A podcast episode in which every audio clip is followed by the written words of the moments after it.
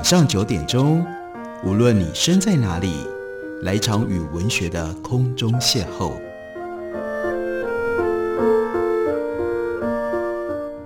杨照谈书，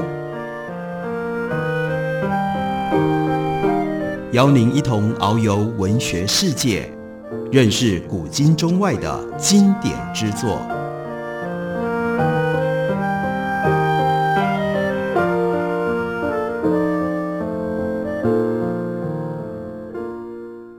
各位听众朋友，大家好，欢迎收听杨照谈书。本节目以台北广播电台 FM 九三点一，每个星期一到星期五晚上九点为大家播出。我是杨照，在今天的节目当中要为大家介绍的这本书，作者是 Jonathan Bauckham，他是一位动物行为学家，也是一位杰出的动物学科普书籍作者。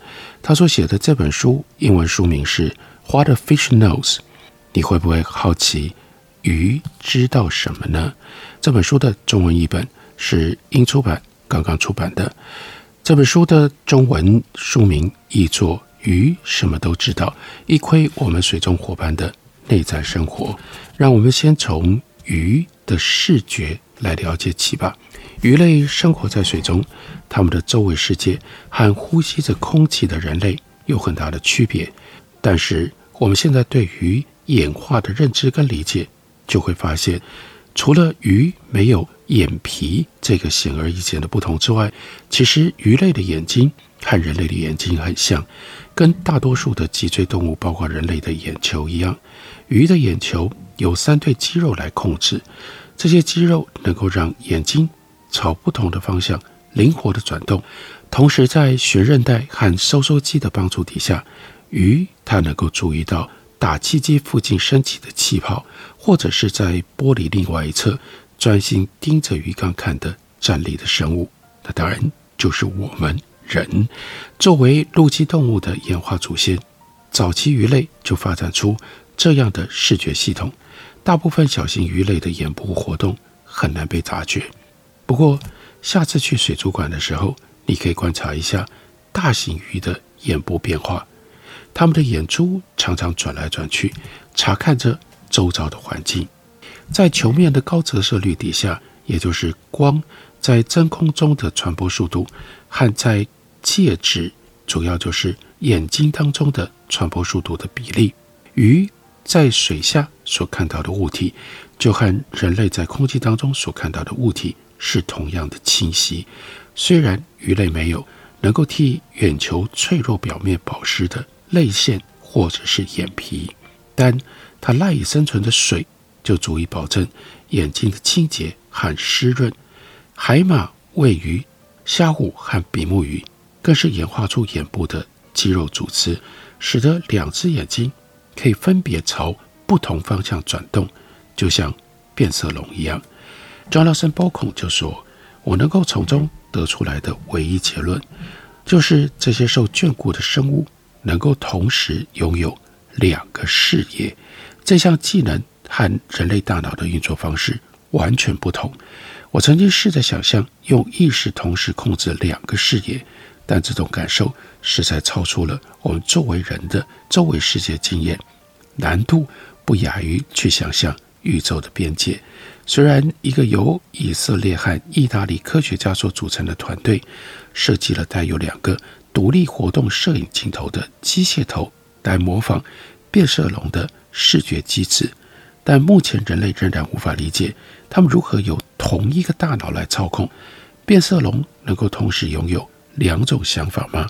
一只眼睛盯着鲜嫩多汁的蚱蜢的时候，另外一只眼睛能够看头顶上的树枝，计划最好的接近路线吗？海马能够用一只眼睛。冲着心仪的对象大抛媚眼，另外一只眼睛却警惕地关注着捕食者的一举一动吗？哎呀，反正这是我们的单线大脑做不到的。所以波孔就举例说，如果我在看报纸的同时听着广播里的 American Life，我的思路一定是在两者之间来回穿梭，不管多么努力，也没办法同时跟上广播跟。所看到的文字这两个故事，好说，我也无法想象比目鱼的视觉体验。尤其是比目鱼幼体的视觉体验。它们看起来和其他的鱼没有什么区别，两只眼睛各在一边，游动的时候背脊朝上。但随着比目鱼不断的长大，它们就会经历一次奇异的转变，一只眼睛会转移到脸的另外一侧。这个过程就像是一场没有手术刀跟缝合线的脸部整形手术，只不过是慢动作发生，甚至有的时候这个过程也没有那么样的缓慢。对于新斑川蝶来说，整个转移过程只需要五天。而其他种类的比目鱼，甚至可能在一天当中完成。如果说哪一种鱼会经历尴尬的青春期，那当然是比目鱼啊。两只眼睛长在一边这种事情有点丢人，但作为补偿，比目鱼拥有超强的双眼视觉。它的两只眼睛就像骄傲的邻居一样，不只能够从身体当中探出来，还能够单独转动。双眼视觉对于潜伏在沙质或者是岩石海底的比目鱼来说，是一项很有用的技能。它们能够将自己精心伪装成为背景，伺机以近乎光速来攻击一只毫无防备的小虾或者其他倒霉的经过者。有了精准的深度知觉，比目鱼就能够更好地判断埋伏的时机和成功的几率。对于这些超过六百五十种的蝶形目鱼来说，眼睛的迁移是一项实用的生存技能。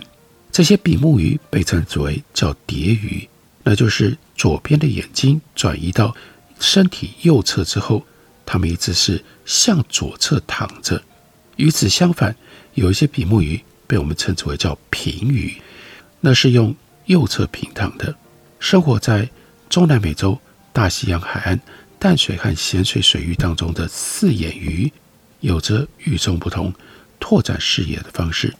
作为大自然当中双棱镜的发明者，这些彩虹花匠的亲戚拥有分区的视网膜。当四眼鱼游动的时候，视网膜当中的水平间隔正好跟水面吻合，因此它们的眼睛的上半部拥有完美的空气视觉，下半部。却能够看清楚水里的一切。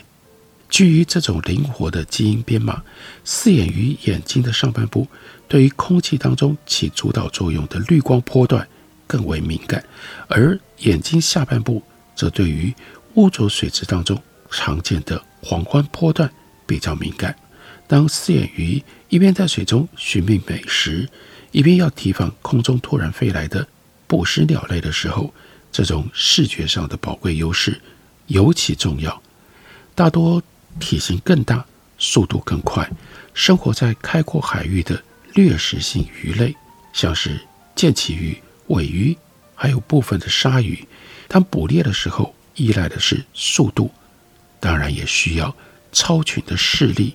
一条三点六公尺长的剑鳍鱼，眼距将近一点二公尺。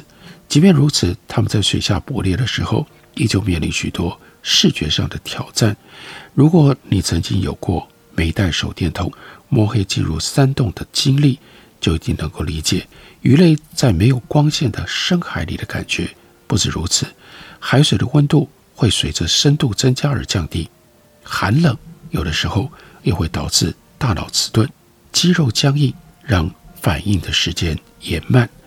为了要克服因为寒冷而出现的一系列迟钝反应，有一些鱼就演化出能够强化大脑跟眼睛的天才技能，那就是充分利用肌肉所产生的热量，赋予感觉器官更强的战斗力。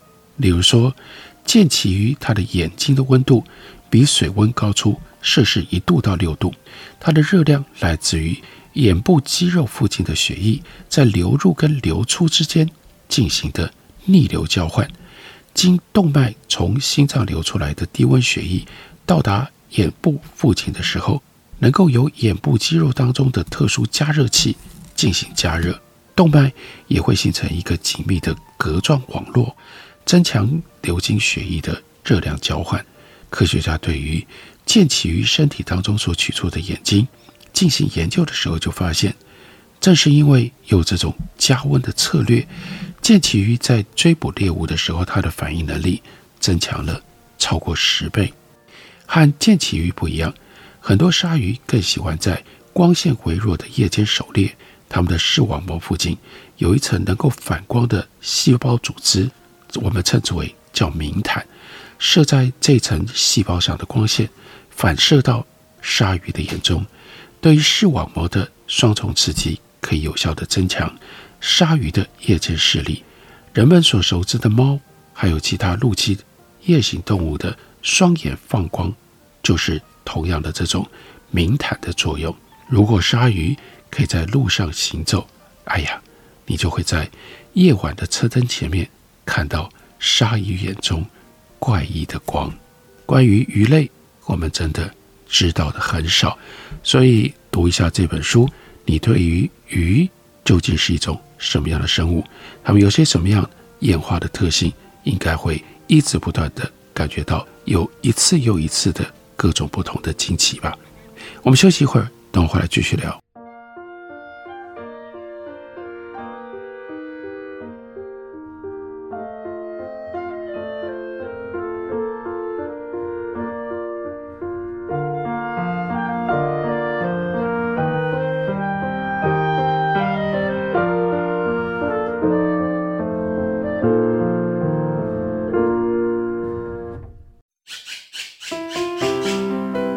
大家好，我是刘克襄。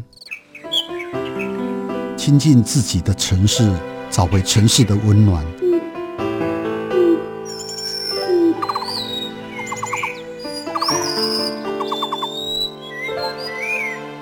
听见台北的声音，就在台北广播电台，FM 九三点一，AM 一一三四。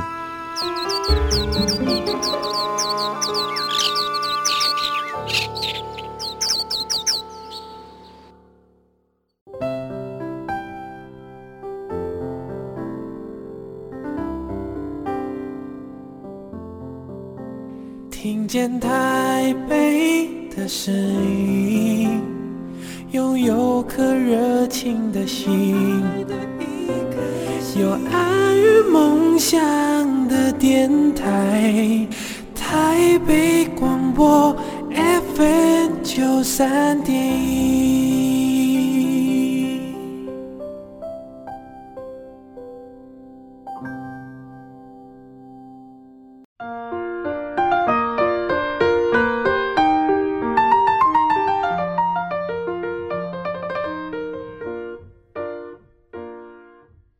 感谢你继续收听《杨照谈书》。本节目以台北广播电台 FM 九三点一，每个星期一到星期五晚上九点，为大家播出到九点半。今天为大家介绍的这本书，作者是 Jonathan Balcon。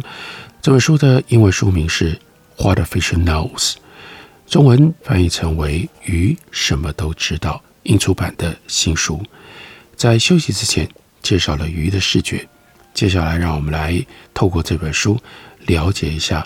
鱼的听觉，在二十世纪三零年代之前，科学家一直认为鱼是听不到声音的。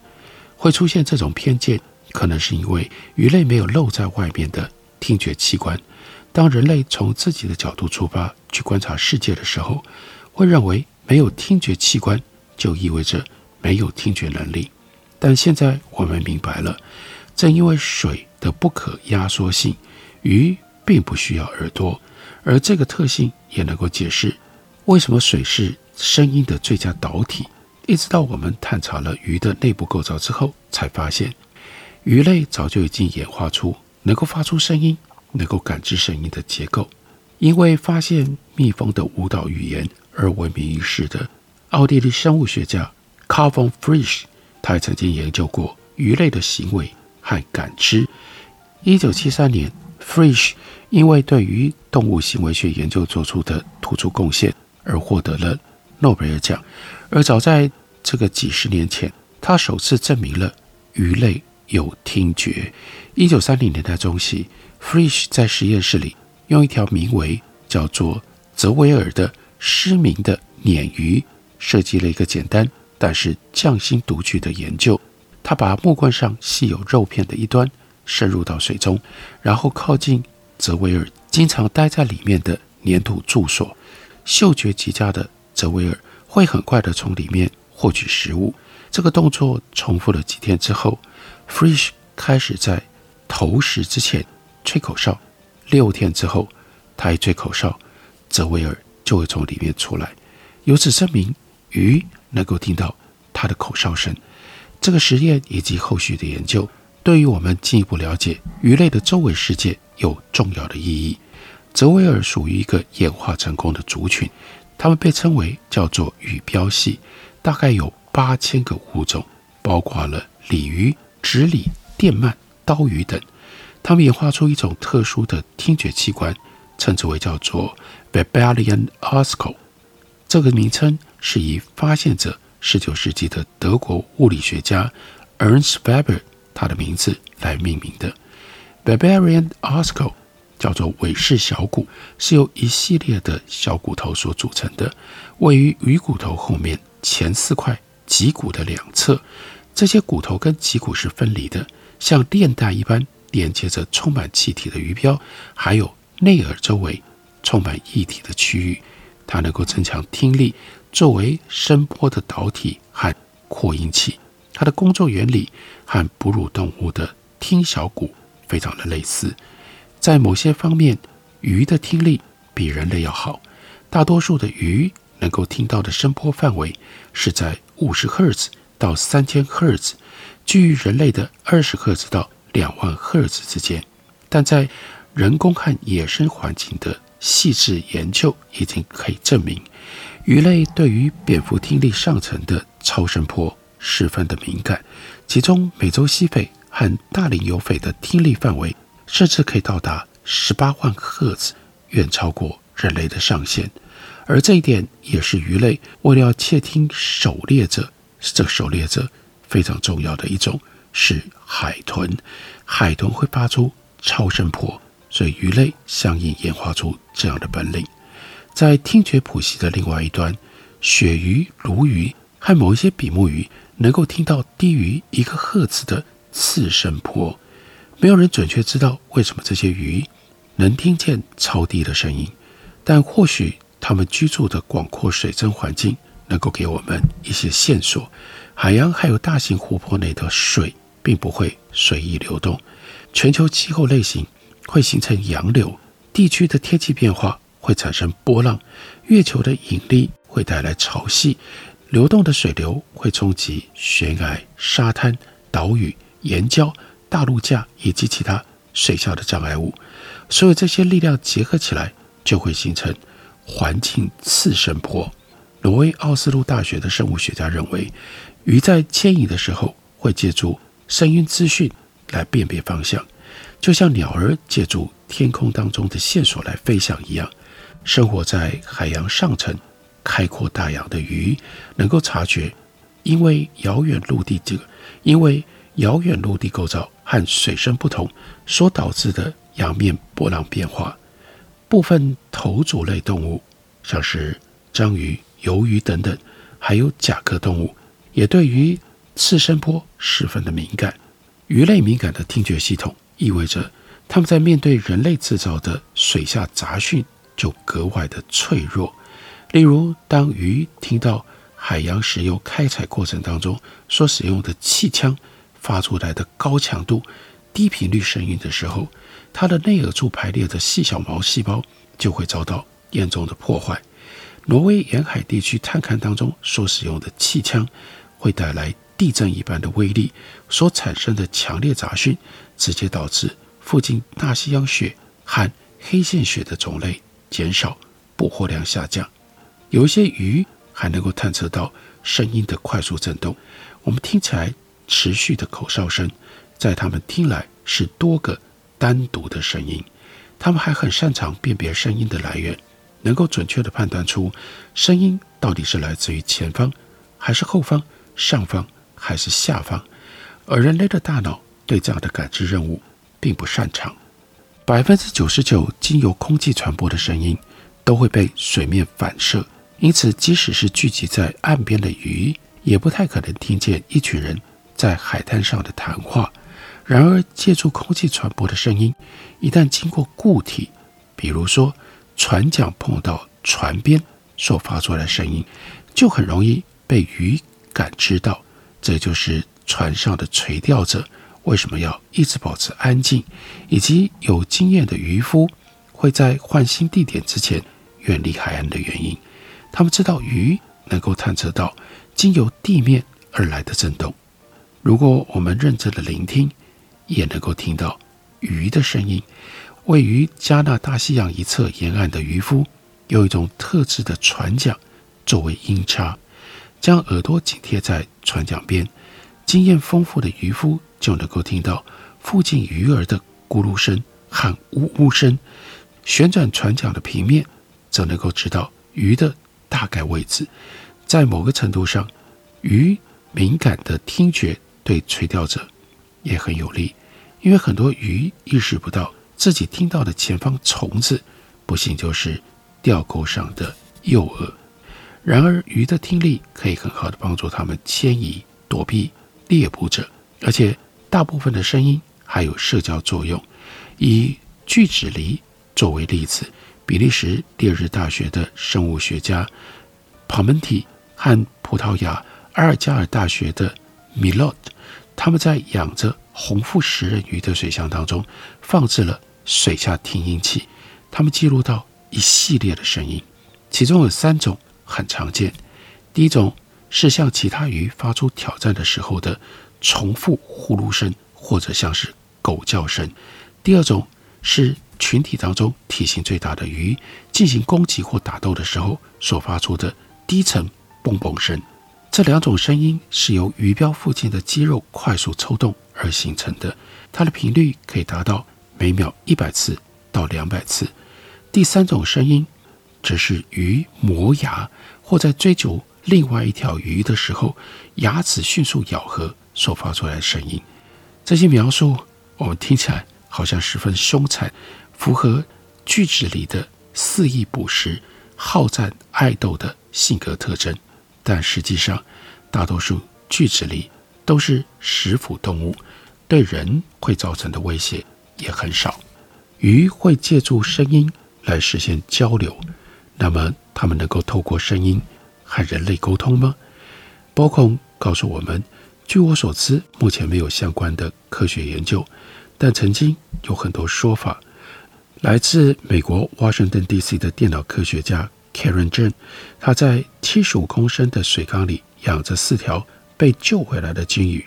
据他说，这些鲸鱼会在进食的时间和他沟通。如果到了喂食的时间，Karen 跟丈夫却无动于衷的时候，鲸鱼就会游到水面上，用嘴发出啪啪的响声。鱼儿还会摔打自己的身体，用尾巴拍击水缸，明显的是要引起主人的关注。他们制造的声音在房间的另外一端都能够听到。有人靠近鱼缸的时候，他们就会安静下来。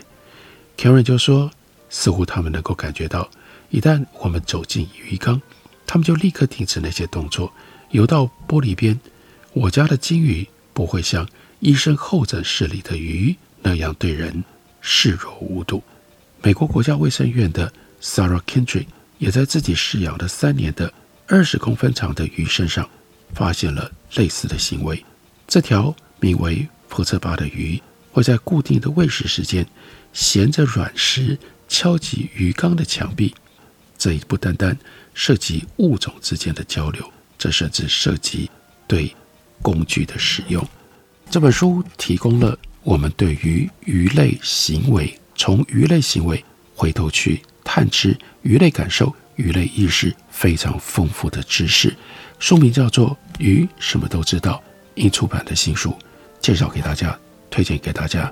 感谢您的收听，明天同一时间我们再会。